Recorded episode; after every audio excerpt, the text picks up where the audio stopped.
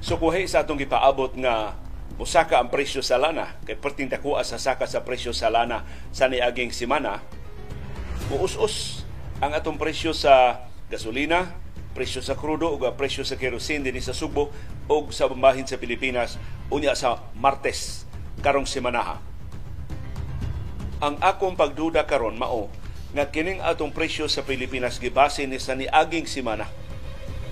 Wa ni magbase sa the week immediately before sa ilang pagpahibaw sa bisang kausabang bisan unsang kausaban sa presyo. Ato nang tukion karong buntaga. Karong buntaga sab nagpadayon ang pagdailo sa lava ang nagpaga nga lapok sa baba sa bulkang Mayon. Ngadto sa ubos o gipaabot gani nga mukatay ni mukatap ni ngadto sa danger permanent danger zone. So marang kinahanglan gyud ipalayo ang mga mulupyo gikan sa palibot sa bulkang Mayon.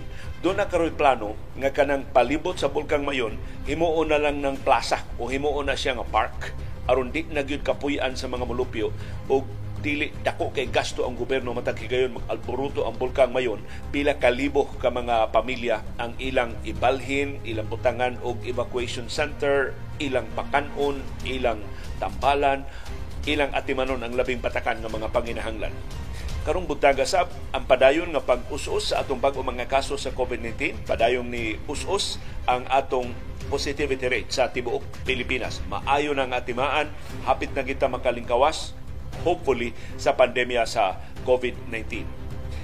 Karong buntaga sab, ang kaso ni kanhi Senador Laila de Lima. Mga eksperto na gyud sa United Nations mao ini tingog ug ni auhag sa administrasyon ni Presidente Ferdinand Marcos Jr.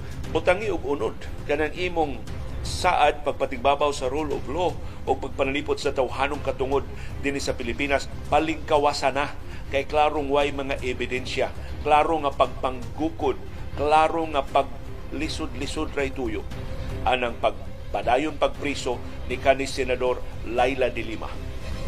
Karong buntaga sab atong isgutan ang modernong teknolohiya. Doon na, na may teknolohiya karon sa Hollywood nga si Harrison Ford mahimo ng ilang papataon karon dunay bag-ong teknolohiya ug ang beneficiary ini ang labing karaan ang labing pantugang banda sa tibuok kalibutan ang The Beatles ato na ni nakuykoy sa niagi nga mga adlaw nga nagmalampuson ang artificial intelligence sa pagbuwag sa tingog ni John Lennon gikan sa ugong sa iyang recording in 1979 o karon i-release na ang kinabag-uhan nilang kanta sa di pa matapos karong tuiga. Pero ang utok di ini maong teknolohiya mao si Peter Jackson, ang bantungan direktor sa trilogy sa The Lord of the Rings, sa King Kong o guban niyang batugan ng mga pelikula, siya nakadiskubre ining teknolohiya. Actually, dili siya mo nakadiskubre. Doon na naman ni maong artificial intelligence pero siya mo ini perfect og ni-apply ini sa movies, sa video o sa audio recordings ato nang tukion giunsa ni Peter Jackson pag gamit ang teknolohiya pag restore sa karaan nga mga films o sa karaan nga mga audio recordings sa Beatles o sa uban nga mga organisasyon. Karong butaga sab ang atong update sa National Basketball Association. Ang focus karon sa NBA mao na ang draft. Unya sa sunod semana og ang mga free agents. Ang pagpalinpalhin na og mga team sa nakalilain nga mga grupo unsay latest sa posibilidad sa pagpamalhin, pagpanguha og bag nga mga magdudua. Sa pikas nga bahin, ang pagkasuspenso ni Jamorant nakaaghat sa mga fans sa NBA pagsusi unsa man tong nangagi nga mga suspenso. Mao ba ni kinatasan nga suspenso? Sukad ba sukad gagipahamtang sa National Basketball Association. Ang mubo nga tubag dili. Dunay mas taas pa nga suspenso. Katong karambula gyud sa Detroit Pistons man dito Indiana Pacers. Ato nang subayon tanan nga mga tag-as kay suspenso sa NBA karong buntaga. Ug sa atong viewers views natingob ning atong viewers views kay wa tay panahom sa kilom-kilom. Uh, kay gahapon pa sa iluan nagpungaog na sa ang akong o hantod gani karon uh, ambot unsa ni say naka-trigger ini mura mangud ko og nakatug kagahapon unya nabantang ko sa electric fan mo akong gipasangidlan sa pero ako nagitining edad ngano nagsunod-sunod naman ning akong atake sa sinusitis so sa hilua wa ko maka programa kagahapon sa tong panahon sa kilom-kilom og bisan dili takos mangibitar mi ninyo karong sayong buntag sa adlawng Domingo sa live edisyon sa atong kasayuran kinoy kuyan. Pagtuki sa labing mahilungdanong mga balita o kontrobersiya sa subo sa nasod ug sa kalibutan pagsuway pagtugkad sa ilang mga implikasyon sa atong tagsa-tagsa ka kinabuhi ug panginabuhi. Baruganan kada alas 6 sa buntag mauna ni ang among baruganan. Baruganan.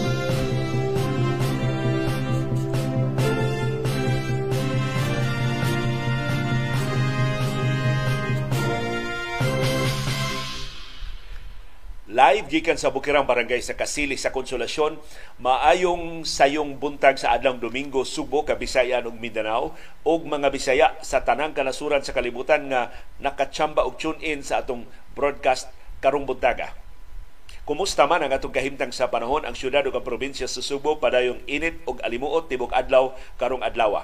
Pero doon natin patak-patak nga pag-uwan, pagpanugdog ug pagpangilat tungod sa intertropical convergence zone o panag-abot sa bugnaw ug init nga hangin ug sa localized thunderstorms. Og mauni ang kahimtang sa panahon sa tibok syudad ug sa probinsya sa Subo, sa Bohol, sa Negros Oriental, sa Sikihor, sa Tibuok Visayas, apil na ang Leyte, sa Leyte, Biliran, Samar, Northern Samar, o Eastern Samar, o Western Visayas. Daghan ta mga tigpaminaw diya sa San Carlos City, sa Escalante, sa Negros Occidental, ug ubang makasabot og Binisaya. And of course, doon na tay mga viewers diha sa Bacolod o sa Iloilo. Taga Sugbo nga na naman magpuyo na naman trabaho na pamilya diha sa Western Visayas ug sa tibuok Mindanao. Mausab ni ang kahimtang sa panahon sa tibuok Metro Manila ug sa tibuok Pilipinas. So parihat ang kahimtang sa panahon sa tibuok uh, Pilipinas karong adlaw. Ni pasida ng pag-asa nga posibleng mukusog kining patak-patak nga pag-uwan ug mo resulta sa pagbaha ug sa pagdahili sa yuta atong bantayan. Unsa may inyong mga lakaw karong adlaw Domingo? Palihog andam-andam mo sa posibleng pag-usab-usab sa atong kahimtang sa panahon di ilang gyud mabantayan. Pero kasagaran sa di pa mo bundak ang uwan mo mulandong una no? Mura siya mo ngiu ba og jutay. So makabantay ka nga di baga ang pangano di baga ang dagom so posibleng uwan na ang musunod. Pero doon sa mga higayon mo ngiub lang unya way uwan. Doon sa mga higayon mo ritsog uwan nga di mo agi og ngiub So unpredictable ang atong kahimtang sa panahon. Nahibaw ta doon patak-patak kapag uwan pero wa ta kahibaw unsang orasa sa buntag kasagaran ana sa hapon o sa sayong gabi. Unsa inyong kahimtang sa panahon sa text text sa mga lugar palug ibutang diha sa atong comment box aron nga mahibaw-an namo, mahibaw-an sa taga inyo nga tuan karon sa ubang kanasuran makahibaw ito sila makapangmusta sa ilang mga sakop sa pamilya kung doon ay kakulian sa kahimtang sa panahon silang tagsatag sa mga lugar simbako diri sa atong syudad ug sa probinsya sa Subo ug kasilingan na nato nga mga isla sa Kabisayan ug Mindanao.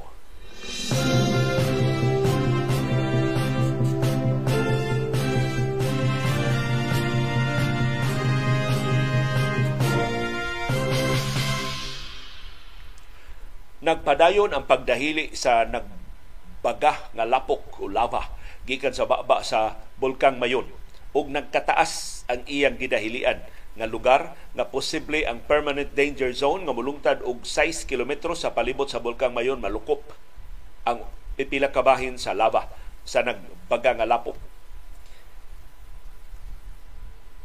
Ang giabtan sa nagbaga nga lapok gikan sa baba sa bulkan nga nidahili niabot na og 1,500 meters gikan sa iyang kinatumyan nga bahin sa bulkan. Samtang ang mga tipaka sa baba sa bulkan nga nidahili na sa ubos niabot na og 3,300 meters sa downslope sa ubos na nga bahin sa bulkan mao ni napadid-an sa FIVOX sa niaging 24 oras. Matod sa FIVOX, naka-record sila 280 rockfall events. Mga nidahili ni nga mga bato o ubang mga tipaka sa gikan sa baba sa bulkan. Nakarehistro sa Amphibox og duha ka mga volcanic earthquakes pagtayog tungod sa padayong pag-alboruto sa kinailawman nga bahin sa bulkan. Nakamonitor sa Amphibox sa padayon nga pagdigas o pag-utbo sa aso o pino kay nga abok gikan sa baba sa bulkan ang sulfur dioxide emissions nag-average og 978 tons per day sigon sa monitoring sa PHIVOLCS. Matod sa PHIVOLCS, susama ning sitwasyon o posible nga mahisama ning sitwasyon atong 2006 kay aktibo man kaayo ang bulkang Mayon dunay prolong nga pagdahili sa lava o nagbaga nga lapok nga niabot gani og 7 kilometros gikan sa ba, ba, gikan sa bulkang Mayon. Ang lava atong 2006 ni hunong diha sa Barangay Mabini. Correction, Barangay Mabinit. O kanang maong spot nahimo na karong tourist attraction gitawag og the lava wall mao nay gihunungan gyud sa nag sa lava o sa nagbukal nga lapok gikan sa baba sa bulkan pero matod sa PHIVOLCS hinay kaayo ang pagdahili ining lava dili nimo kalit lang bitaw og baha nga maproblema ta hinay kaayo ang iyang pagdahili bisan pa kung titip ang surface sa bulkan mayon nagbakilid man siya labi na gyud igabot na diya sa ubos, abot na sa patag usahay di na ni mulihok ang laba. Pero dili gihapon makakumpiyansa ang mga mulupyo. Niabot na og 19,791 ka mga individuals ang gipabakwit gikan sa 6 kilometros nga permanent danger zone na radio sa Bulkang Mayon. Niabot na og 5,746 families ang naapektuhan sa hulga nga pag-ulbo sa Bulkang Mayon sa mga lungsod sa Daraga, Kamalig, Ginobatan, Santo Domingo, Malilipot, Tabaco City, ug Ligao City. Mao ni mga lugar naglibot sa Bulkang Mayon. Gipahimutang sila ron sa nakalilain nga mga evacuation centers sa probinsya sa Albay. Kining latest nga volcanic episode sa Bulkang Mayon naka pahinumdom sa gobyerno sa kadako sa gasto sa evacuation, sa accommodation, sa shelter sa mga mulupyo nga napiktuhan. Kay di man ka kahibaw kano sa muhunong. Usay mulungtad nagpila ka buwan ang kalihukan sa Bulkang Mayon sumadrain ang resources sa gobyerno. Mo ning karon gibanhaw katong dugay na kayong awhag na di na lang ginapapuyan o mga mulupyo Kay tungod to sa kaluoy, tungod sa, sa kaapikis mga lugar nga kapuy-an, gitugutan ang pipila ka mga pamilya nga maka tukod sa ilang mga panimay, makasugod sa ilang mga panginabuhi. Kay tabunok man sa bukay ng yuta, so may kayong himuong umahan. So karon ang sugyot himuong parks. Himuong na ning hawa na lang yun, tamnan ni og mga nindot kay nga mga tanom pero di na gyud papuy-an og mga mulupyo. Nindot kay nga mga kahoy aron mahimog yung tinuod nga tourist attraction. Pasudlan ni siya sa mga adlaw nga dunay ganahan nga mosuroy nga dili peligro. Way kalihukan ang bulkang Mayon. Pero sa mga higayon nga mag-alboruto ang bulkang Mayon, dili gyud paduulan sa mga mulupyo ang palibot.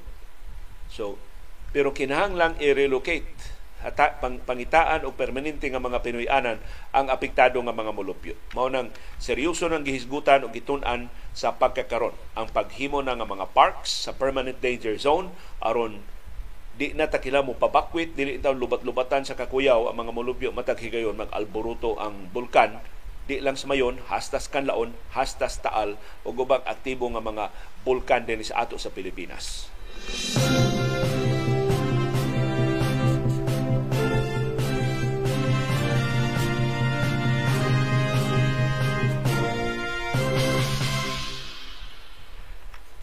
Gikuyawan ta nga musaka ang presyo sa lana ni us-us na hinuon.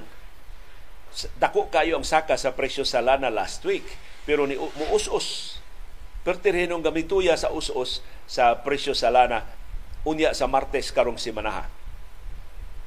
Ang banabana sa mga eksperto sa industriya sa lana mo us-us ang presyo sa gasolina og 20 ngadto sa 50 centavos kada litro ila sa banabana sa pag-us sa presyo sa krudo mahimong way us-us wa say aumento pero mahimo sang muus-us 20 centavos kada kada litro. Gamaya ra sa krudo. O sa kerosene gitakdang muus-us og gis ngadto sa 30 centavos sa kada litro. Nangayo ko katinawan ni Alvin El Chico atong kani kauban sa ABS-CBN sa justification sa Department of Energy nganong nisaka man ang presyo sa lana last week nga unta ni usos man sa world market. Maton ni Alvin ang gisulti lang kuno sa taga DOE nga reflection sa world market. Tungod lang kuno na sa dagan sa world market. Yang world market ni Uso Usman nganong ni Saka mata dinhi. O karong si Manaha ni Saka ang world market last week, niya mo uso ang ato presyo dinhi. So ang akong teorya, teorya lang ni nako, mangayo lang kong katinawan sa taga Department of Energy pohon, mao nga bahaw kining atong presyo dinhi sa Pilipinas. Nga kining atong presyo sa Pilipinas karong semana gibase ni the week before dili last week. The week before last mao ni ang gibasihan. Sa masanaan da di man diha diha dayon ta makapalit og lana o makaabot dayon dinhi sa ato. So posible mao ni ang gibasihan ining gamay kay uso sa presyo sa lana nato karon mao ang presyo sa lana the week before last. Mao ni ako pangagpas. Uneducated na nga guest. Wa gid tay bisan gamay na lang nga expertise mahitungod ining industriya sa lana.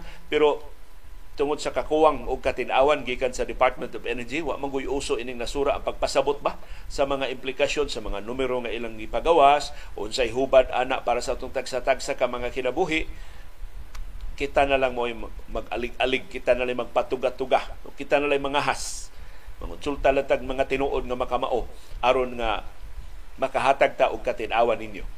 Sigon sa Department of Energy, ang ilang fuel price monitoring nagpakita nga ang mga presyo sa lana ni resulta og dako-dako na nga kausaban kung ikumparar sa niaging tuig. Pananglitan, gikan sa Enero 1 hangtod karong sima, sa niaging semana, ang presyo sa krudo dunay net decrease. So ang tanang aumento gikuhaan sa tanang laslas, net decrease ang resulta. 3 pesos and 95 centavos per liter ang atong ginansya sa presyo sa krudo sukad Enero 1 karong tuiga. Ang presyo sa kerosene doon sa net decrease nga 6 pesos and 5 centavos. Mas dako ang atong ginansya sa kerosene. Mas dako ang iyang tidlom sa unang lima ka buwan karong tuiga. Samtang ang presyo sa gasolina net increase. So alkanse ang gasolina net increase ta og 6 pesos and 70 centavos per liter. Mas nitaas ang presyo sa gasolina karong unang lima ka buwan sa 2023 kung ikumparar sa presyo sa niaging tuig.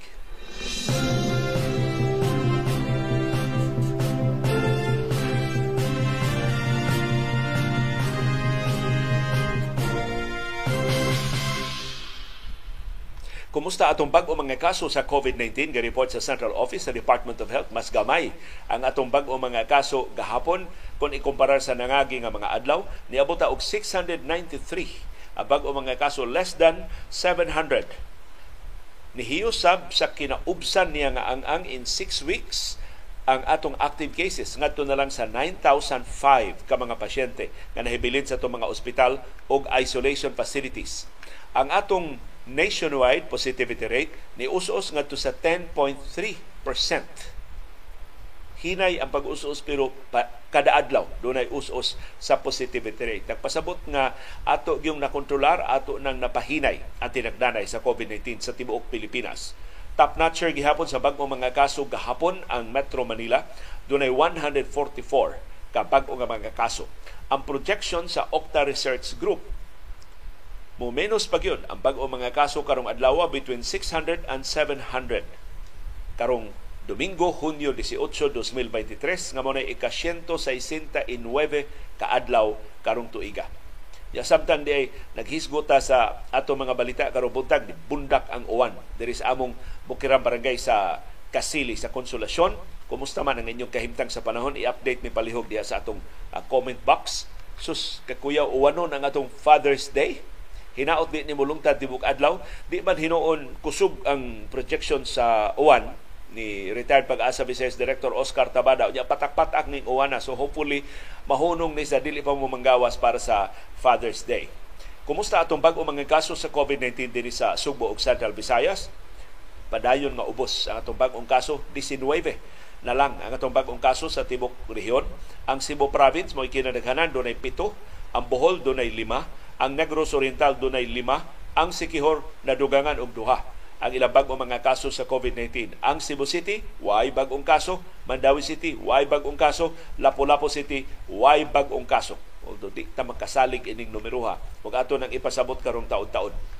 Sa atong active cases, 345 na lang ka mga pasyente ang nahibilin sa itong mga ospital o isolation facilities sa Sugbo, sa Bohol, sa Negros Oriental o sa Sikihor. Ang kinadaghanang active cases mao ang Cebu Province dunay 131, ikaduha ang Bohol dunay 97, ang Negros Oriental ikatulo dunay 83, ikaupat ang Sikihor dunay 19 ka active cases, ang Cebu City na po lang gihapon ang active cases for the past 1 month and 12 days.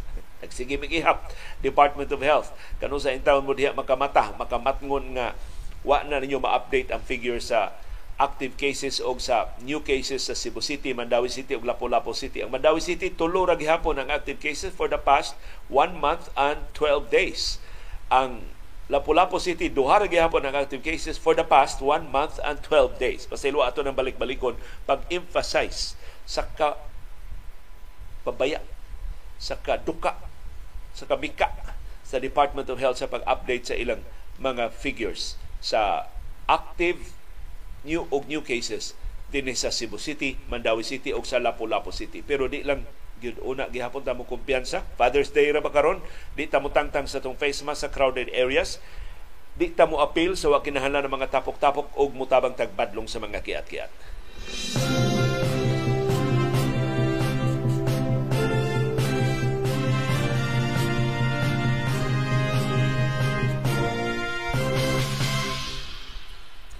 Unsay latest sa African swine fever, wa pa development mahitungod sa bakuna nga gitakdang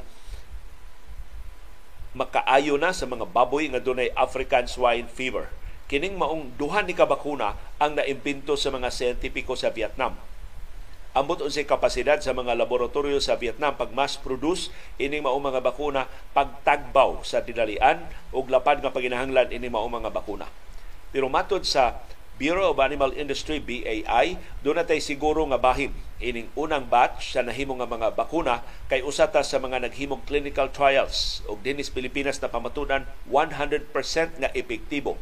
Batok sa ASF kini maong mga bakuna ug 100% nga safe para sa mga baboy. Kini maong na imbento nga mga bakuna. Ang problema na lang kanus aman ni ma-mass produce, kanus aman ni ma-commercially available ang mga bakuna kanusa man ni mahatagan og certificate of product registration sa atong Food and Drug Administration. Di ba mahimo nga paspasan ang proseso? Tungod sa kadako sa panginahanglan kapin 200 bilyones pesos ang balor sa atong swine industry sa Pilipinas nga namiligro tungod sa padayong hulga sa African swine fever. Na dinis atong kaugalingong nataran, nalipay ko sa pagdako sa siyensya sa atong silingan nga probinsya sa Negros Oriental Lahi kay sa itong mga politiko din sa Subo, ni balibag sa siyensyas bintana, wa na musubay sa ASF protocols, naghimog ilang patak, pataka naman, ilang kaugalingon nga mga lagda sa ASF. Wa na tagahibaw unsa na latest sa ASF din kay mahadlok naman ang Bureau of Animal Industry nga mo update nato kay tingalig papusasan sila sa kapulisan doon ay pro- provincial ordinance ha. Ug man reflection is literato ni Vice Gobernador Junjun Davide. Ano ni sugot man in town ka Vice Gov?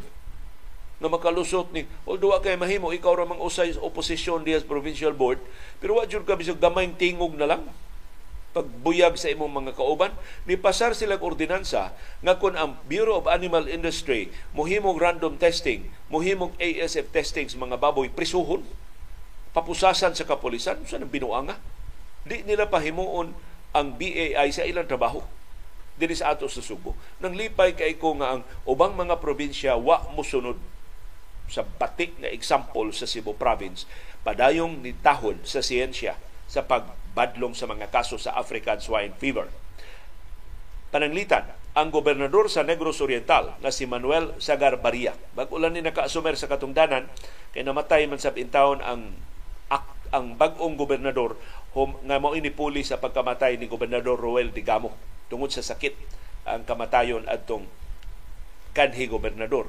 So karon si Gobernador Manuel Sagarbaria ni Pahibaw nag naandam na nila ang 50 milyones pesos na hinabang sa mga mamuhiay baboy nga maapektuhan sa African swine fever. Sus dinis ato subo kasab-an, dili tabangan, baratilyuhon ang mga baboy nga nangamatay, ingnon lang nga dili ASF ang hinungdan, kolera mo namatyan. Dito sa Negros Oriental, 50 million pesos ang ilang giandam nga hinabang sa mga mamuhiay ug baboy nga mamatyan in town tungod sa ASF kadato sa probinsya Sugbo kung ikumparar sa Negros Oriental. Waras kumingking ang katigayunan sa Negros Oriental ikumparar sa Cebu Province nga gideklarar nga mo'y labing dato sa tibuok Pilipinas. Labing dato nga probinsya sa tibuok Pilipinas.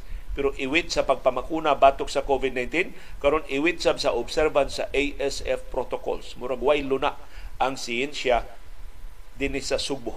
Murag mas ganahan mo tuog tuob ang mga politiko dinis ato kanang tuob ang ang in English ana quack science mo ilang gigakos sa mga politiko dinis ato sa Subo.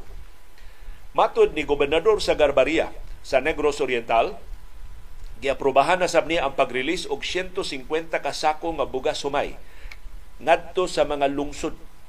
So tag 150 kada lungsod nga naapektuhan sa ASF ang gi-release sa Negros Oriental. Wa gyud ta kadawa kadungog nga dunay suporta nga gihatag ang Cebu Provincial Government sa mga lungsod o mga syudad na apektuhan sa ASF. Kay para nila, wa may ASF. Hagkulira man kasagaran na igo dinis ato. Ang nahatagan ning sinako nga bugas mao ang mga munisipyo sa Dawin o Sibulan. Pipila sa mga mayor ni tunol na sab og rice o financial assistance ngadto sa ilang mga mulupyo nga dunay mga baboy nga namatay tungod sa ASF Maton ni Gobernador sa Garbaria, doon na say 3 milyones pesos ang gigahin sa Provincial Veterinary Office sa Negros Oriental sa ilang anti-ASF operations. Apil na ang pagpamalit og rapid test kits o ubang mga paraphernalia pagpadlong sa pagkatap sa kagaw. Na dinis ato, mugamit ka rapid test kits, dudahan ka sa Kapitolyo kay doon sila ilang kaugalingong laboratorio. Muna nakapait sa Cebu Province. Naghimog iyang kaugalingong labor ay hinaot dili na negosyo. Pribado ning laboratorio nga ilang gikomisyon kay mas kasaligan kuno kaysa Bureau of Animal Industry. Bisan sa pag-insister sa BAI nga ang ilang ASF testing mo gold standard, kanang ilang PCR testing mo gold standard sa pagsusi. ASF ba ang nakamatay sa mga baboy ulain magkagaw? Ang Provincial Veterinarian sa Negros Oriental na si Belinda Villahermosa niingon kapin 700 na kababoy ang nangamatay either namatay tungod sa ASF or gipatay aron nga dili mo katap ang ASF sa mga lungsod sa Dawin ug sa Sibulan as of Wednesday last week. Gawas sa pipila ka mga kaso sa siyudad sa Dumaguete sa Negros Oriental, ang ASF infections nagpabilin ra na limitahan ra sa barangay Maayong Tubig sa Dawin o sa barangay Tubtubon sa Sibulan. So, tanawa ang ganti ang ilang premyo sa pagkakos nila sa siyensya na limitahan nila ang pagkatap sa ASF. Plus, gipahibaw dahil nila mga barangay nga napiktuhan. So ang mga mulupyos, mga barangay, makabantay dayon, doon na ba'y mga baboy nga nigawas, doon na ba'y mga baboy nga nasud, mo makaalerto dayon sila sa kapolisan o sa provincial veterinarian. Ang nangamatay nga mga baboy nagpadayon sa pagsaka sa barangay maayong tubig. So ang maayong tubig mo ay critical kay nagsige pa og kamatay ang mga baboy. Niabot na og lima kagatos ka mga baboy ang nangamatay tungod sa ASF or gipatay aron dili mo katap ang kagaw. Sa siyudad sa Dumaguete nga may latest nga naigo sa Negros Oriental, limitado sab sa usa lang ka barangay ang naigo sa nasudlan sa ASF. Ang barangay Kadawinunan mao'y latest nga naapektuhan sa ASF. So daghang salamat Governor Sagarbaria o Veterinarian Hermosa, Villa Hermosa sa Negros Oriental sa inyong pagpakita og maayong ehemplo na maitang mugako sa siyensya sa pagbadlong sa mga hulga sa kahimsog sa atong mga baboy sama sa African swine fever Dagasalamat wa mo musunod sa marka pataka nga mga lagda dinhi sa Subo.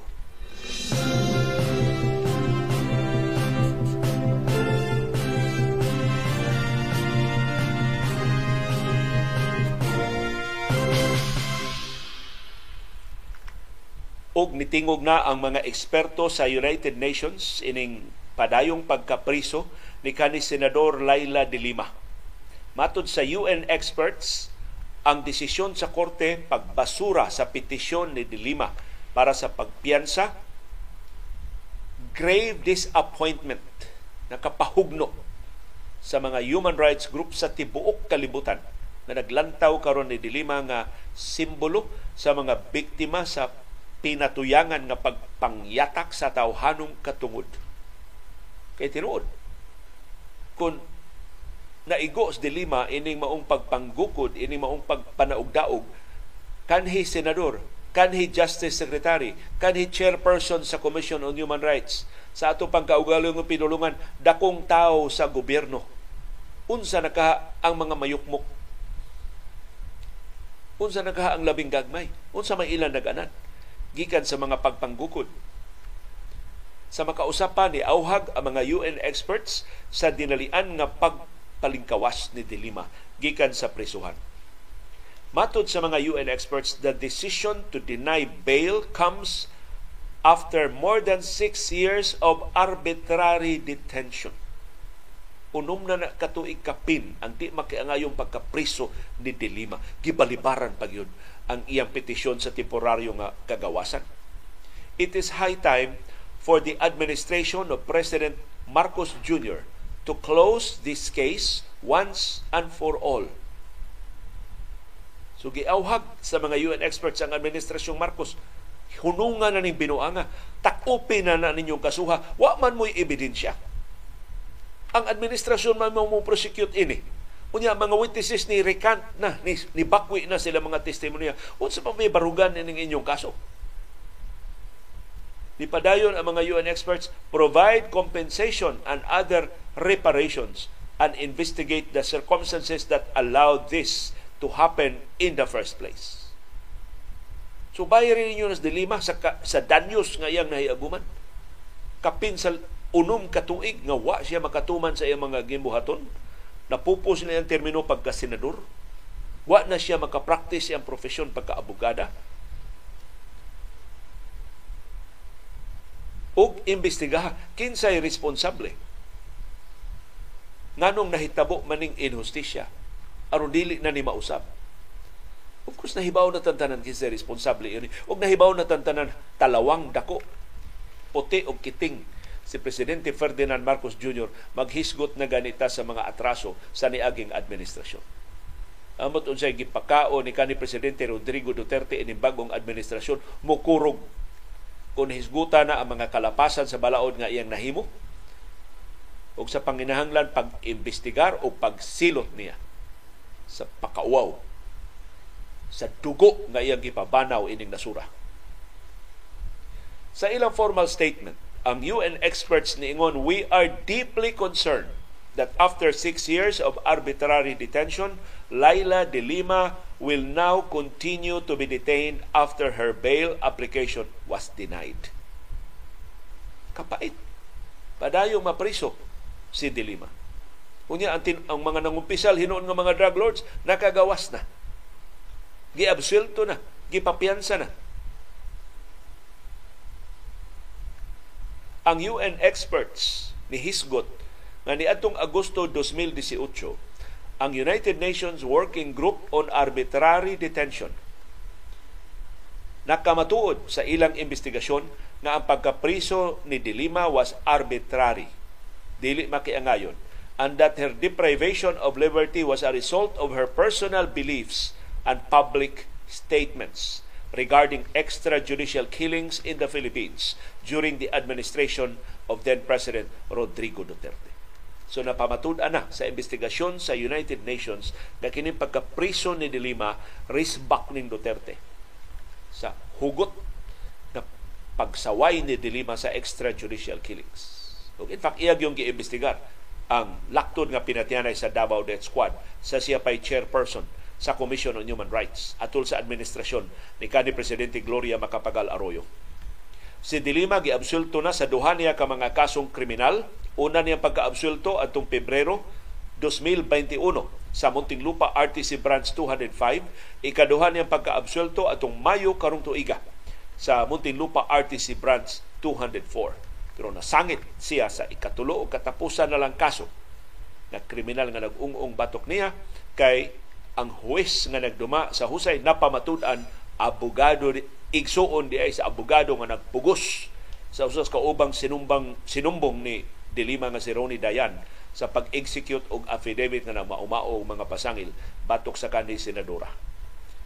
Ang huwes igsuon sa abogado nga legal advisor sa chairman sa House Committee on Justice nga mo'y nagpakauaw pag-ayon ni Dilima atol sa ilang congressional investigation niadtong 2016 o karon nga nasakpan ng binuang ni dali og inhibit pero ni insister wa siya gidapigan ining kasuha nagpa ni inhibit na nagpagguryo-guryo pa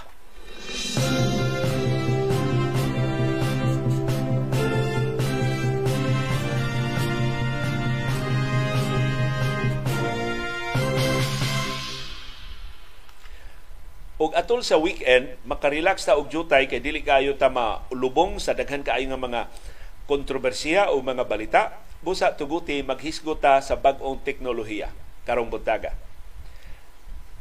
Nakakita na ta og mga pelikula nga silang Al Pacino gipabata, si Robert De Niro gipabata, unya bata jud kay mga dagway si Harrison Ford mo latest nga ilang gipabata kining sa iyang latest nga Indiana Jones nga sequel sa iyang batugan nga pelikula. Giunsa man nila paghimo sa Hollywood? Artificial Intelligence. Pananglitan sa kang Harrison Ford. Daghan man kay pelikula si Harrison Ford nga batanon pa siya. Kunya, through the years, na usab ang iyang naong. Gikan siyang pagkabatanon pa kaayo hangtod nga nahamtong na ang iyang panagway. Kining tanan nga mga footage sa naong ni Harrison Ford through the years gi-feed ni ngadto sa computer, ya giingnan ang computer nga ikombinar ni tanan nga mga footages gusto mi og naong ni Harrison Ford sa unsa nga edad. Nya mumat sa tingog ni Harrison Ford. So ang, ang tingog ni Harrison Ford karon medyo tiguang na sa paminahon. So unsa may iyang tingog pipila ka tuig na labay. Daghan man sa kayong audio recording ang Lucasfilm so uban nga mga film company sa daghang mga pelikula ni Harrison Ford. So mo gitawag nga de-aging.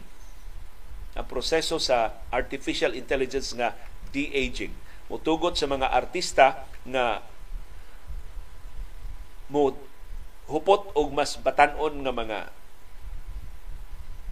karakter kaysa ilang aktual nga edad karon.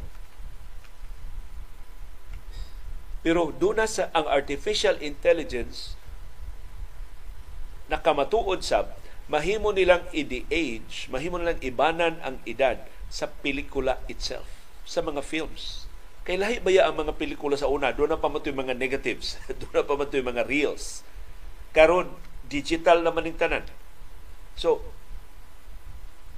ang bantugang direktor sa trilogy sa The Lord of the Rings nga si Peter Jackson mo pioneer ini. Daghang kamao diya sa Hollywood pero si Peter Jackson mo naka-perfect ining artificial intelligence sa pag-de-age sa mga pelikula.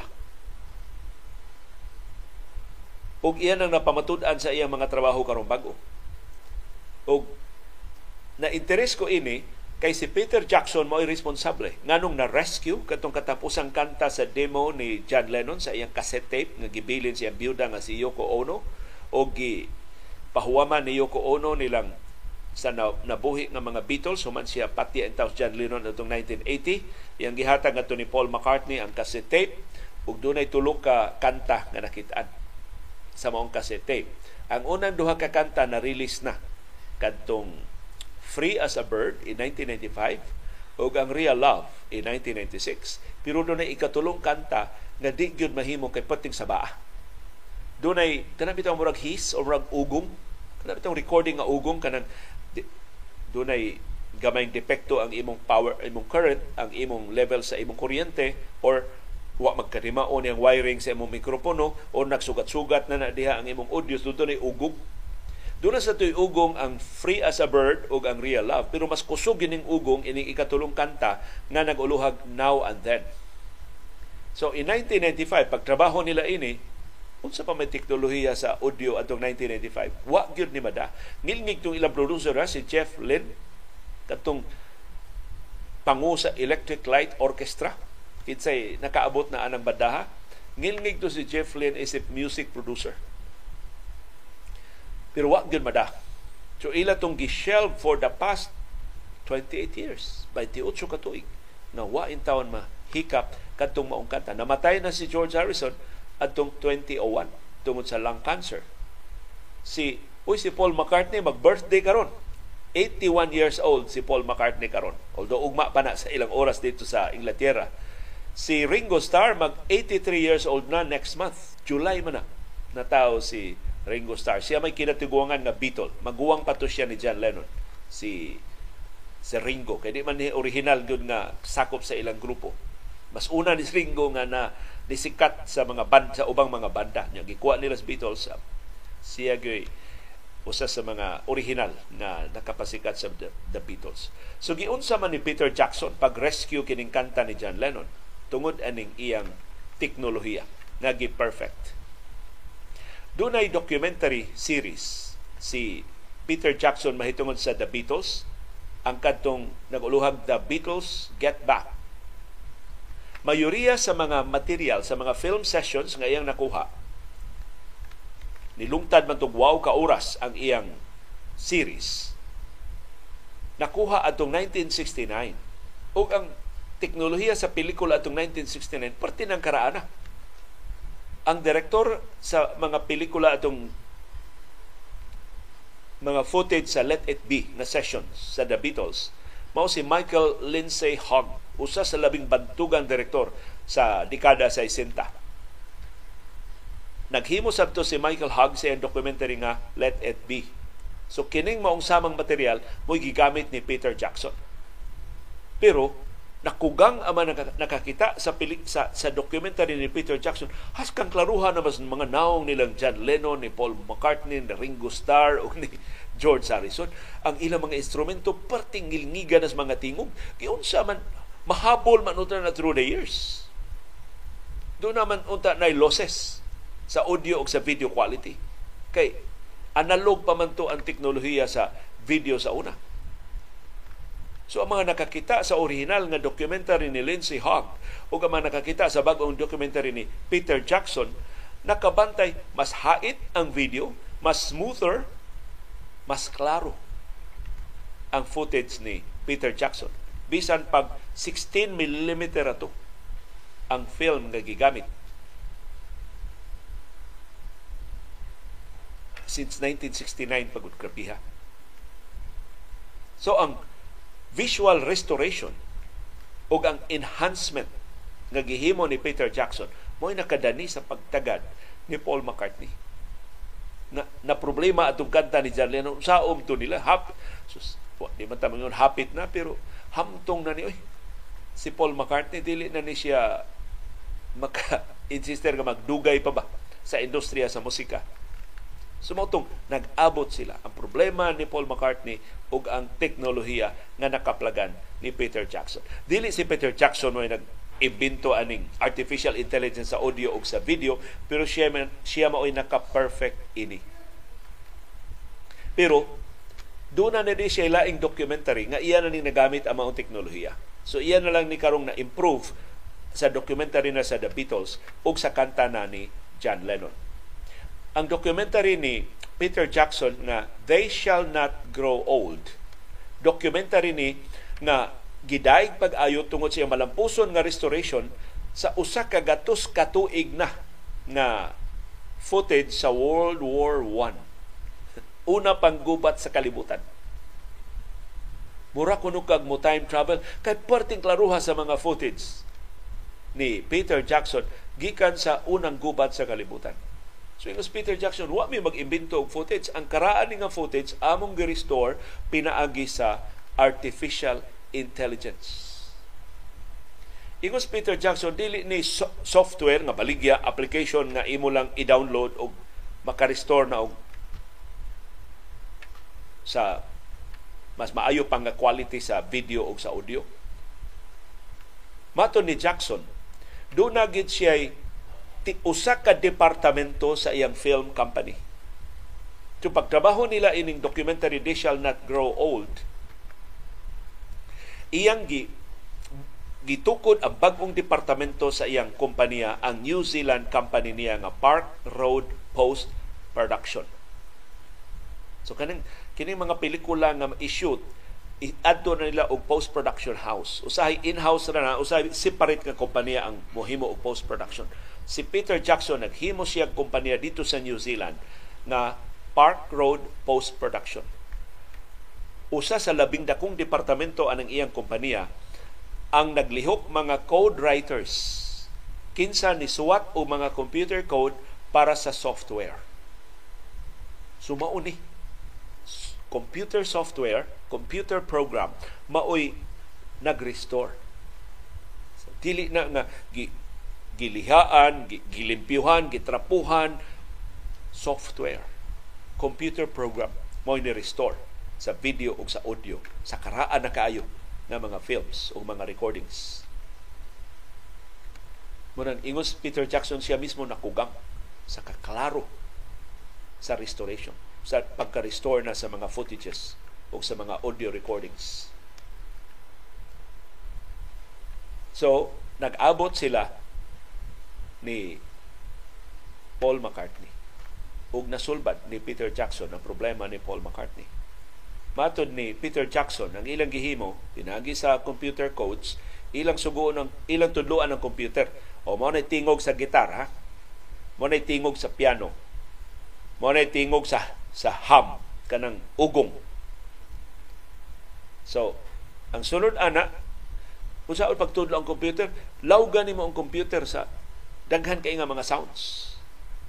Ang gitar ni George Harrison. Unsa pa man uban nga mga guitar sessions si George Harrison. O sige, i-separate nato ng gitar ni George Harrison kanang Y, y vocals. Atong ilawog sa computer. O mao ni tingog sa gitar ni George Harrison ha? Mao ni tingog sa piano ni John Lennon. O mao ni tingog sa ugong. Ugong siyang recording. Doon na naigo nga input ang computer. Ila nag ang computer? Sige. Buwaga ang piano buwaga ang vocals ni John Lennon buwaga ang gitar, buwaga ang ugong. Kung tungod ana, malampuso lang na nakuha ang vocals ni John Lennon o karon si Paul McCartney na nag-assemble ana. Ang usag yun sa objection ni object yun nga maghimo sila ining ikatulong kanta si Anhing George Harrison.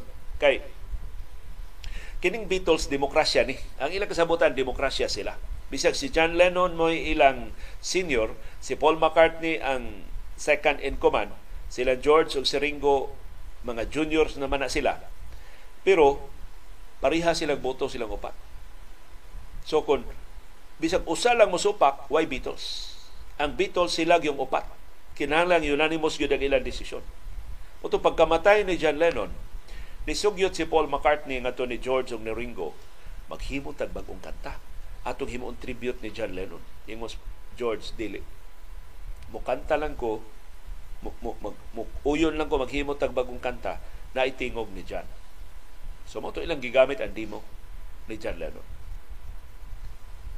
So karon kining bag-ong kanta nga gihulagaw ni Paul McCartney sa British Broadcasting Corporation BBC nga posibleng mao last record sa Beatles kay maora ning kantaha nga naay tingog ni John naa ang gitar ni George naa ang drums ni Ringo unya gipunan og lyrics ni Paul McCartney. Kay makita nimo ang lyrics ni John Lennon nagtuyok siya wa why conclusion ba ang kanta? Kay di mo pagod ni ni John Lennon wa pa man niya matiwas.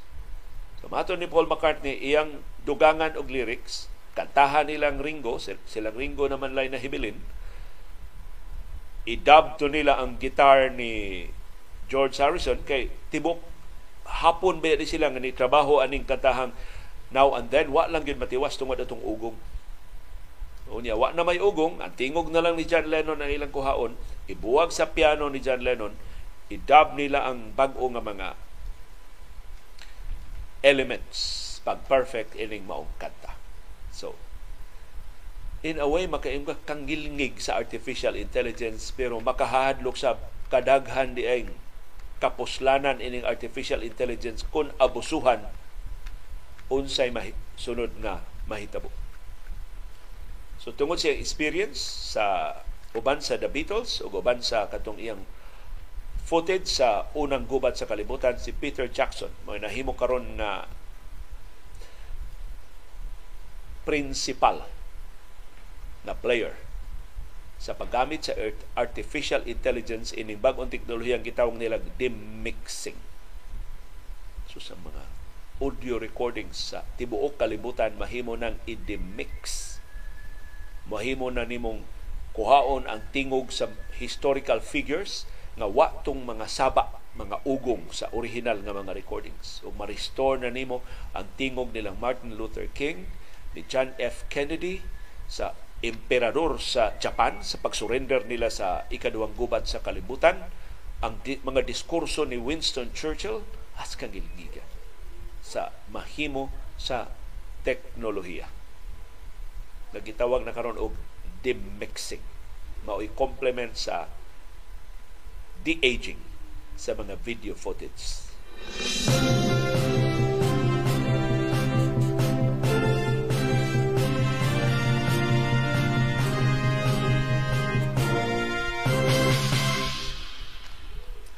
Sa paugnat sa kusog maayong balita si Carlos Yolo ni daog na sab og laing gold medal sa Asian Championships. Siya mo nang hawd sa floor exercise sa 10th Artistic Gymnastics Senior Asian Championships nga gipahigayon sa Singapore kagahapong adlaw Sabado. Karong adlaw do na pay kompetisyon si Carlos Yolo og nagtinguha siya nga makakuha pagyud og laing gold medal. Good luck ni Kaloy. Si Yulo ni matuod nga dako kay siya labaw sa ubang mga gymnast din sa Asia. Iyang gipildi si Dmitry Patanim Patanin sa Kazakhstan nga mo'y nakakuha sa gold medal o si Su Wei sa China nga mo'y nakakuha sa bronze. Koreksyon, ang taga Kazakhstan mo ay nag-silver, ikaduha ni Yulo ug ang taga China mao bronze medal. Si Yulo ikaduha unta sa rings sa qualifiers tuto adlaw ang nilabay pero natagak sa ikaupat. Pero mo qualify gihapon siya sa qualifying tournament para sa Paris Olympics. Kay top 8 man mo ikuhaon napildi si Yulo sa Chinese veteran nga si Lan Xingyu kinsa naka sa iyang titulo sa rings. Si Yolo mo tapos sa iyang kompetisyon karong adlaw sa vault o parallel bars. Na iyang gi gitap siya mo inang hawd ini sa qualifiers atong Huwebes sa niaging semana. Kung so good luck ni Carlos Yolo o sa ubang mga gymnast sa Pilipinas sa katapusang adlaw sa Asian Championships sa Singapore karong adlaw.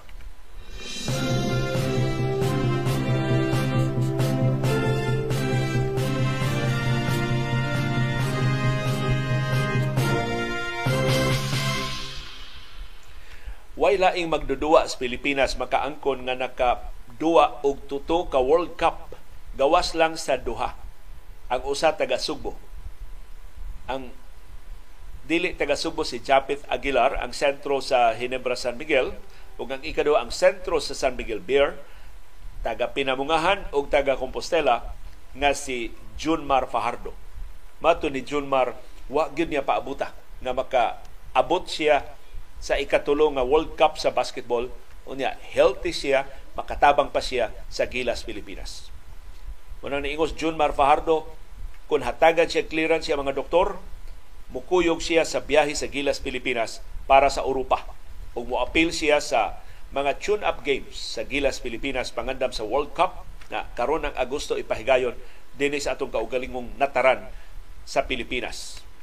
Mato ni John Marwa na siya gipamati siyang tuhod. Ang iya na lang conditioning no iyang giatiman sa pagkakaron kay lahi mangud nang mag-practice jud ka og aktual nga duwa sa basketball kay saan hara ka sa gym. Si Fajardo na injured sa iyang wang uh, tuhod atol sa pag-appeal sa San Miguel Beer sa East Asian Super Leagues Champions Week atong Marso. Karong tuiga. Ang injury naka-sideline ni, ni Junmar, wa siya ka-appeal sa PBA Governors Cup ug wa siya siya ka-appeal sa Southeast Asian Games na nakuha pagbalik sa Pilipinas ang gold medal dito sa Cambodia. Si Fajardo nakahimo na og kasaysayan. Siya ray magdudua sa Philippine Basketball Association nga six-time MVP. Pero ang una ginendua sa World Cup, batanon pa guys Junmar, katong World Cup sa Spain atong 2014 na ang naturalized player sa Pilipinas ni atong higayon na mao pa si Andre Blatch. Ilnigat Junmar ha. Nagka, nakaduwa na din siya uban ni Andre Blatch. Gawas ni Fajardo, nakaduwa sa sa una sa ikatulo na nilang World Cup ni Japeth Aguilar. Kay nakaduwa sab sila para ni Chot Reyes sa sa, si, sa Spain, katong sa Spain, si Chot Reyes ang ilang head coach, sa ikaduha nilang World Cup, dito sa Fujian sa China, ang ilang head coach si Yeng Giao. So nakaduwa gyud po Japet og si Junmar. So karon sa ikatulo nilang World Cup together, si Chot Reyes na sab ang ilang head coach. Adto nila hingpiton ang ilang training o banding sa Inspire Sports Academy sa Calamba, Laguna. Sugod na karong adlaw ang ilang training dito sa Inspire.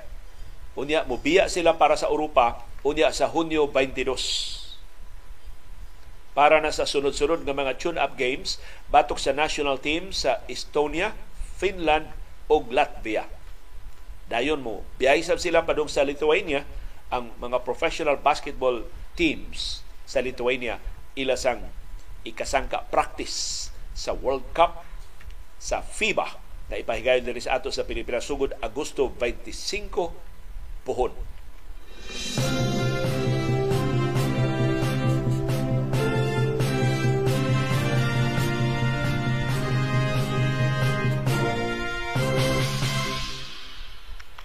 Nahuman naman ang victory parade sa Denver Nuggets. Nahingpit naman ang ilang koronasyon isip kampiyon sa National Basketball Association. Ang focus karon sa NBA nagsentro na sa draft karong June 22. Dungan gyud paglarga sa Gilas Pilipinas o sa free agency na magsugod karong June 30. So niya ang latest nga mga huhungihong sa posible nga mga drafts o mga trades na mahitabo sa nakalilain ng mga teams sa National Basketball Association. Ang Miami Heat ug ang Phoenix Suns pulos nakigsulti sa posibleng pagkuha ni Bradley Beal gikan sa Washington Wizards. Ang Wizards seryoso karon nakigsulti sa Phoenix Suns ug sa Miami Heat mahitungod sa ilang all-star guard nga si Bradley Beal. So ni uyo na ang Wizards buhian nila si Beal kay mag-rebuild sila Iawat na lang si Bill, makadua og arang-arang nga team. Pero, kailan silang baylo. Mangayo silang bugti ni Bradley Bill. All-star ba yan eh? Ang Miami Heat, dugay na kay ulitaw ni Bradley Bill. Pero ang Phoenix Suns karong bago, ni kalit lang og kaseryoso. Pero bintahaan siya sa Miami Heat. Ang Heat makapackage og pipila ka mga first round picks oban ni Tyler Hero. So posible buhian sa Miami Heat si Hero kay mas maayo man si Bradley Beal isip shooter isip pangu sa team ang Phoenix wa sila'y tradable na first round draft pick busa makuha lang nila si Bill kung makapangayo sila og suporta sa ikatulo nga team paghimo posible sa trade laing huhungihong ang Dallas Mavericks na ibog pag-ayo sa sentro sa Atlanta Hawks na si Clint Capella. Si Capella, kung makuha sa Mavericks, mutapak sa dakong hawang sa Dallas sa starting center position. So mahimo ni siyang ikatulong nga poste kuyog ni Luka Doncic o ni Kyrie Irving. Sa bahin sa Atlanta Hawks, kung matrade nila si Clint Capella, ma-develop pag-ayo ang batanon nilang sentro nga masaaron sa kaayo si Onyeka Okungwu sa iyang nanakaron siya ikatuto nga season sa Atlanta Hawks. Susi. Trey Young usa sa mga gipangulitawan sa Los Angeles Lakers. So nagkinamagod ang Lakers og shooters si Trey Young usa sa so kung mawa si Trey Young, mawa si Clint Capilla, balik ni og rebuild ang Atlanta Hawks. Laing huhungihong ang Phoenix Suns interesado ni Malcolm Brogdon sa Boston Celtics og ni John Collins sa Atlanta Hawks. Si Brogdon mo sixth man of the year sa National Basketball Association. Dako kay tabang sa Boston Celtics although ni kuyaig siya sa series batok sa Miami Heat. Og si John Collins ang batanon nga forward sa Atlanta Hawks. Human na pilde sa ikaduhang round sa playoffs sa Denver Nuggets, ang Phoenix Suns nagkinahanglan og quality depth mga magdudua nga makasuporta nilang Kevin Durant ug ni Devin Booker. Laing huhungihong. Ang Atlanta Hawks ganahan ni Pascal Siakam. So kung di sila mag-rebuild, gusto sila mahimong contender, si Pascal Siakam dakog ikatabang nila. Kung ang Toronto Raptors dili mo extend sa kontrata sa ilang free agent nga si Fred Van Vliet, signal na ng ubang mga players sa Raptors available og trade sama ni Siakam. Kung makuha sa Atlanta Hawks si Siakam. Mapalambo ni Siakam ang depensa sa Atlanta Hawks. Kay busluton man kay depensa sa Atlanta Hawks di man nakamumugwardya si Trey Young. O si Pascal Siakam mamahimong laing scoring weapon kuyog nilang Trey Young o ni DeJounte Murray sa Atlanta Hawks. Sumuna ang latest nga mga hungihong sa posible nga mga trades nga mahitabo after June 30 this year.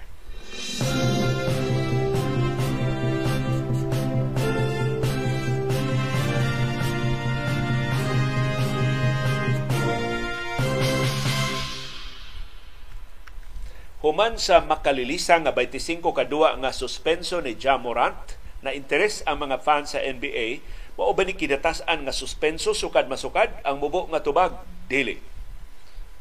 Ang kinatasan nga suspenso nahiaguman ni Ron Artest. Nga karon mag-usab-usab man ang iyangan ang iya karungan Meta Sandiford Artist. 86 games ang iyang suspenso. Wala katunga ang suspenso ni Jamoran.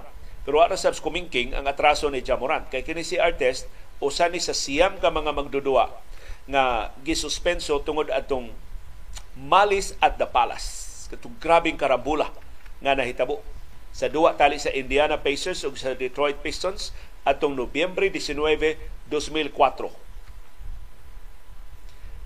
Ikaduhang kinatas ang suspenso kang Latrell Sprewell, 68 games. Human siya suspensuag na po kadua tungod sa iyang pakig away sa ilang head coach nga si PJ Carlissimo atong December 1, 1997 si Latrell Sprewell na magdudua sa Golden State Warriors ni atong higayuna wa na paduwa sa team sa nahibilin nga season sa iyang nahibiling mga duwa sa iyang kontrata. Gisuspenso siya sa tibok tuig. Pero ni apilar si Sprewell og busa giibanan ang iyang suspenso ngadto na lang sa 68 games. Ikatulo nga labing taas nga suspenso kang Gilbert Arenas. 50 games. Gipahamtang ni atong June 27, 2010 sa diyang si Arenas nagdaog armas ngadto sa locker room sa Washington Wizards. Human sila nakaaway sa iyang kauban sa Wizards, iyang teammate nga si Javaris Crittenton tungod sa sugal as kang paita ining mao mga magdudua. Og ang ikaupat nga ika, nga kidatas ang suspenso kang Javaris Javaris Crittenton ang kontra ni Arenas 38 games. Gisuspenso siya tungod sab sa pagdasa niya armas supulo sila nagdag armas sa locker room. Ikalima nga labing taas nga suspenso kang Stephen Jackson tungod sa niya itong karambula sa Pistons o sa Pacers. 30 games ang iyang suspenso tungod sa iyang pag-apil sa karambola. Human sa initial untang panag-away sa mga magdudua, usa ka fan ni itsa og baso bas mainom ngadto ni artist so si Jackson ni palit man sa away iya bitaw ng sulngon ang fan ni adto siya sa stands iyang gikumpruntase ang fan nga nilabay iyang gi sumbag 30 ah, games ang iyang suspenso Sunod nga kinatasag suspenso 30 games sab si Miles Bridges tungod sa domestic violence. Iyang gikulata iyang girlfriend at ubangan sa duha nila ka mga bata adto ning tuig 2023. Ang karong tuig lang nahitabo.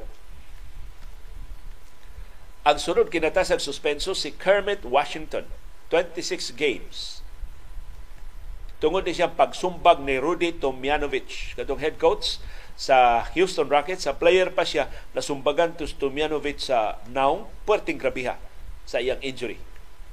Duwa ni sa Los Angeles Lakers o sa Houston Rockets atong 1977.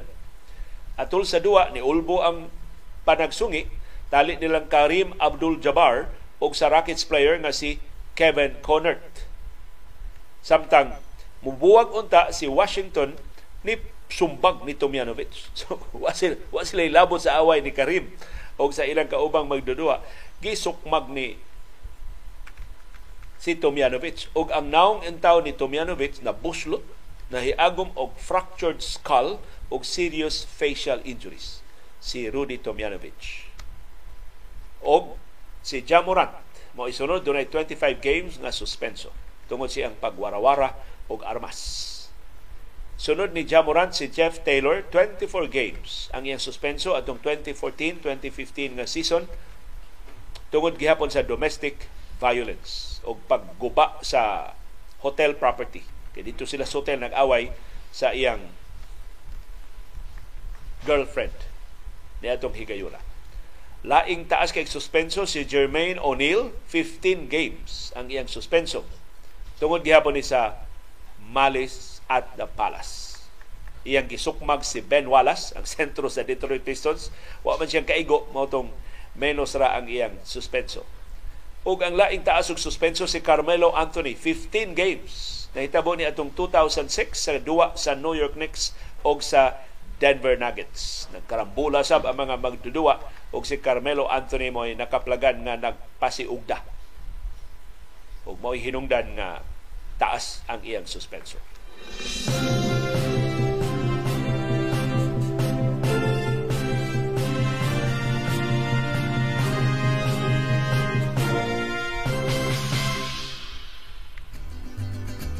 Nagkasalamat yung aktibo nga pag-apilo, pagsuporta sa atong mga programa. Ani ang atong viewers' views. Ang atong pag-highlight sa inyong mga opinion, inyong mga reaksyon sa mga isyu nga natuki o wa matuki sa atong mga programa. Usa na to ka viewer, taga Estados Unidos ni nauli din sa ato sa Pilipinas, di lang nato nganlan. Mato niya nag-breakfast buffet me sa New Star this morning, gahapon is buntag, with the family.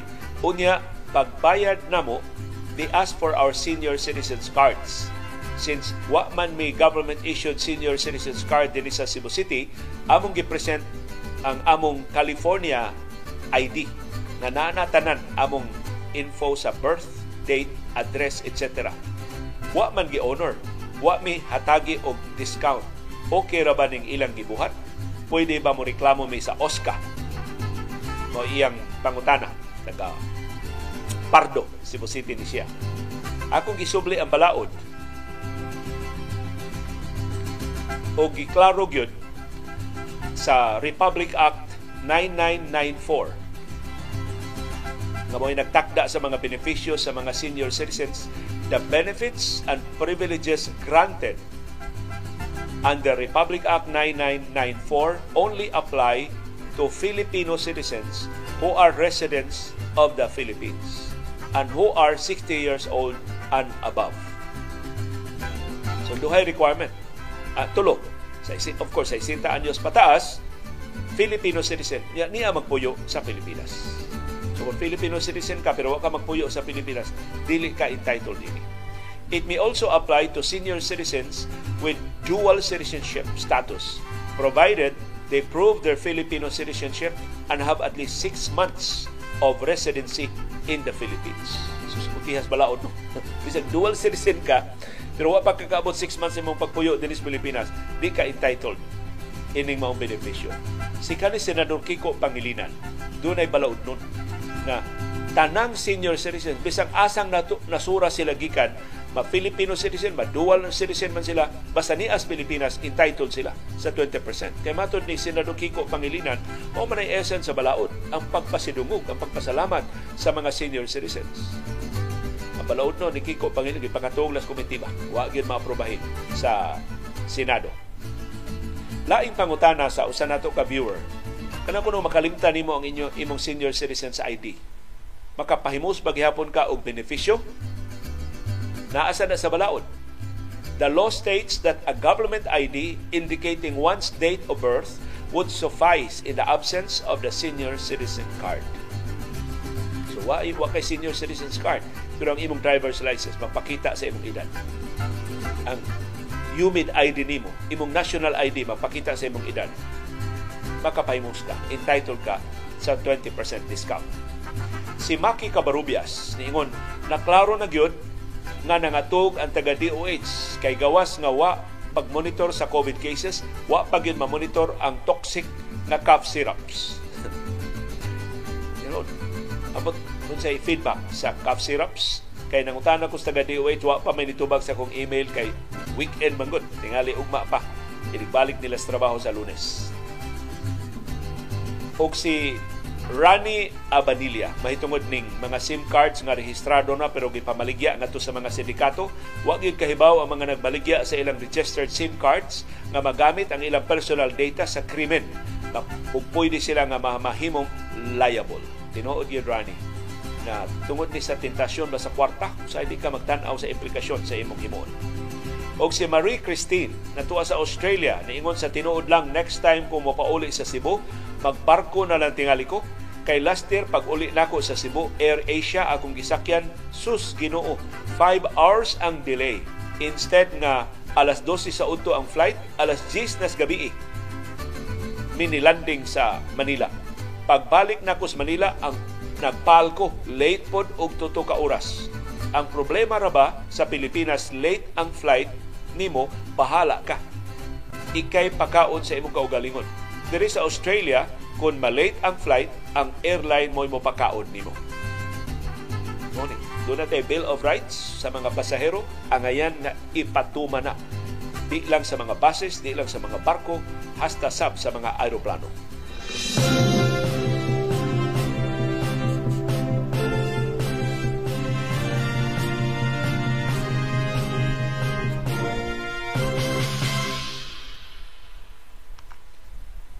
Dunay daghang matang sa kasayuran. Dunay kasayurang pinadaylang, dali rang mahibawan. Dunay sa kasayurang gitaguan, gilumluman, angayang kuykuyon sa katawhan. Kasayurang kinuykuyan.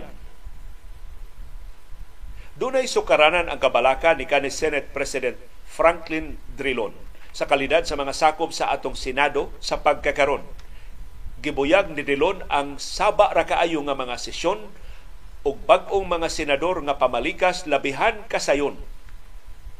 Kausa bitaw nakakita ko sa YouTube sa ilang diskusyon sa kangkong ni Senador Robin Hood Padilla nga balaod nun. Nabantang nga ang mga bag-o wa kahibaw unsay buhaton. Kinahanglang tudluan sesyon kinahanglan pang suspinsuhon. Sa kadaghan sa mga artistang nidaog sa niaging eleksyon daghang paukyab sa showbiz gipasundayag sa mga Pilipinon kagaw sa katapahaw paspas nga nikatap murang impeksyon. Hastang veteranong mga senador nagpakyot-kyot na hinuon nakakita ko pananglitan ni senador Pia Cayetano usa ka higayon nasublian og pila ka termino busa veterana na sa institusyon. At tubangan sa mikropono way po panagana nga ni angkon? Nga way kalambigitan sa isyu ang iyang interpellation gitumong lang kuno iya mga pangutana aron ang publiko intrigahon labi na sa mga huhungihong sa sekreto nilang mga relasyon. Bisan si senador Loren Ligarda naduhig sa sitwasyon Mutual Admiration Society sa Senado imbis iyang badlungon murag gigigulukan naman hinuong ni sakay-sakay sa ulog-ulog nga naangkot. Sa kadaghan sa mas importanteng problema nga angay tukion mga pagdaig sa iyang kagwapa ganahan niyang balik-balikon maong si Senate President Mig Subiri gihangyo ni Drilon nga ang iyang mga sakop sa Senado unta iyang badlungon aron na di hingpit pakauaw sa ilang posisyon. Kalidong og kredibilidad sa Senado mamiligro na hinuon. Murag sayop hinuon si Tilon nga si Subiri ang awhagon kaysa bag-ong hanay sa mga senador otro si Subiri nga badlungon. Usahay masakpan sa kamera nagsigig tan-aw sa iyang cellphone. Klarong na namin kay ang gulo sa iyang naong iya mang usab-usabon. Mura siya iya bang lingi-lingion nakakita nag makakita na gani nga nagsinaw ng iyang agtang o iyang ilong o iyang tabon-tabon sa pagpreside sa sesyon sa Senado magpapuli siya dayon inigbalik nag-retouch na sa make-up og mapahiyomon mura og mas importanteng porma kaysa kaundanon manguros na lang tandaan sa umabot pang mga iskandalo nga ilang himuon Daghang salamat yung padayon nga pagpakabana o pakigbisog pagtugkad sa mga implikasyon sa labing mahinungdanon nga mga paghitabo sa atong palibot. Aron kitang tanan, makaangkod sa kahigayon pag-umol sa labing gawas nun, labing makiangayon, ug labing ligon nga baruganan.